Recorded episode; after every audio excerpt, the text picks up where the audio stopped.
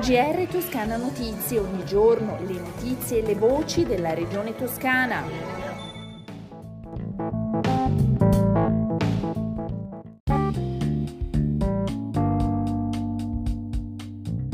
Bentornati all'ascolto del GR di Toscana Notizie. È arrivata l'alba di mercoledì nella cittadina polacca di Slakov Poludniovi il treno speciale partito venerdì sera dall'Interporto di Prato. Stanno finendo anche le operazioni di scarico e tutto il materiale sta per essere smistato dalle autorità ucraine a tutto il territorio in guerra. Il treno in questi tre giorni e mezzo di viaggio ha fatto tappa a Verona, all'hub nazionale del quadrante Europa e a Cervignano del Friuli dove sono stati agganciati altri vagoni con altro materiale per un totale di 27 convogli. Soddisfatto il presidente della regione toscana Eugenio Giani, il quale sottolinea che è il convoglio umanitario più consistente che dall'inizio della guerra è arrivato in Ucraina. Si tratta di una vera e propria eccellenza dentro e fuori i confini italiani. L'Istituto Geografico Militare di Firenze compie 150 anni il prossimo 27 ottobre e la regione toscana ha deciso di conferirgli il Pegaso d'Oro. Si tratta della massima onorificenza che la regione ha istituito nel 1993 per segnalare al pubblico encomio cittadini italiani o di altri paesi che hanno reso un servizio alla comunità nazionale e internazionale attraverso la loro opera. La cerimonia si è svolta nella sala Pegaso a Palazzo Strozzi Sagrati, presente il presidente Eugenio Giani che ha consegnato il Pegaso d'Oro al comandante dell'Istituto Geografico Militare, il generale di divisione Pietro Tornabene. Ascoltiamo nell'ordine il presidente Gianni e il generale Tornabene.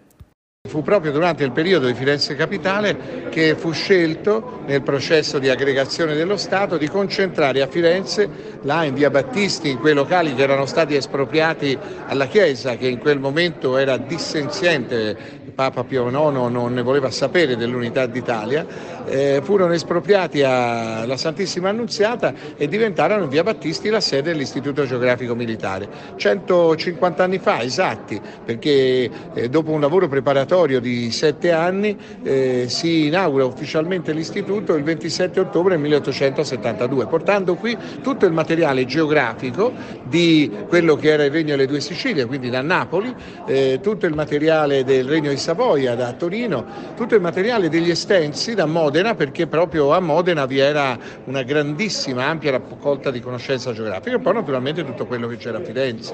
Era talmente importante la cosa che quando abbiamo ricordato i 150 50 anni dell'Unità d'Italia, era il 2011, io ero Presidente del Consiglio Comunale, ricordo che Giorgio Napolitano, Presidente della Repubblica, nella visita ufficiale a Firenze, volle per prima cosa, dopo la cerimonia ufficiale, andare all'Istituto Geografico Militare.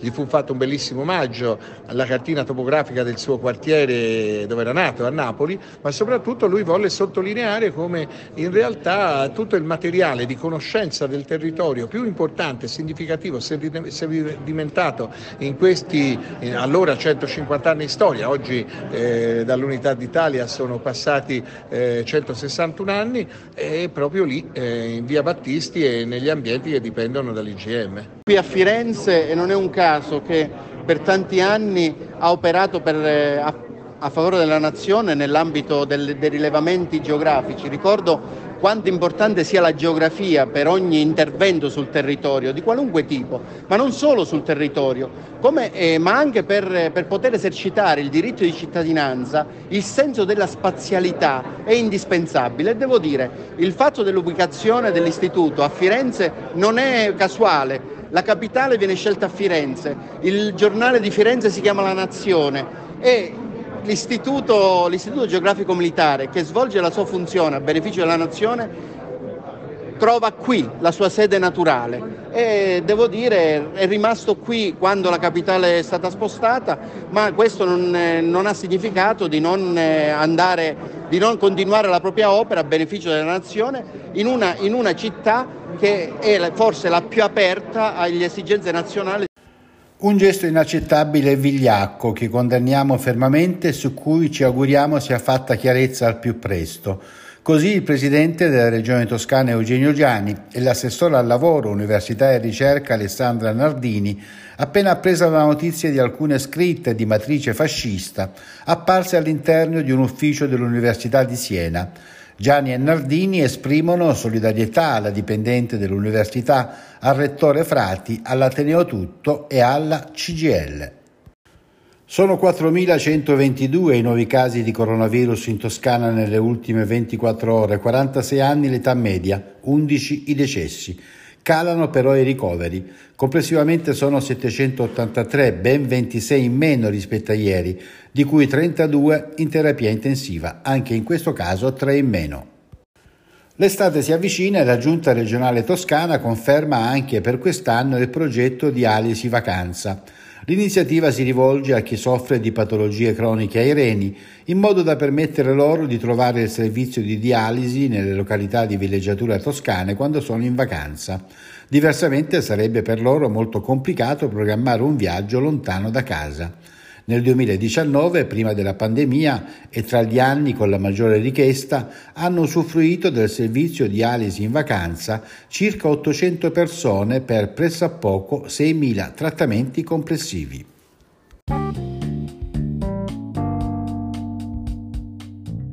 Era la nostra ultima notizia, le consuete previsioni del tempo. In Toscana per le prossime 24 ore il cielo sarà sereno o velato con nubi temporaneamente più consistenti al sud della regione. Le temperature restano stazionarie con punte di 26 gradi nell'interno. Con le previsioni del tempo si conclude il nostro GR. Un buon ascolto da Toscana Notizie e un risentirci da Osvaldo Sabato.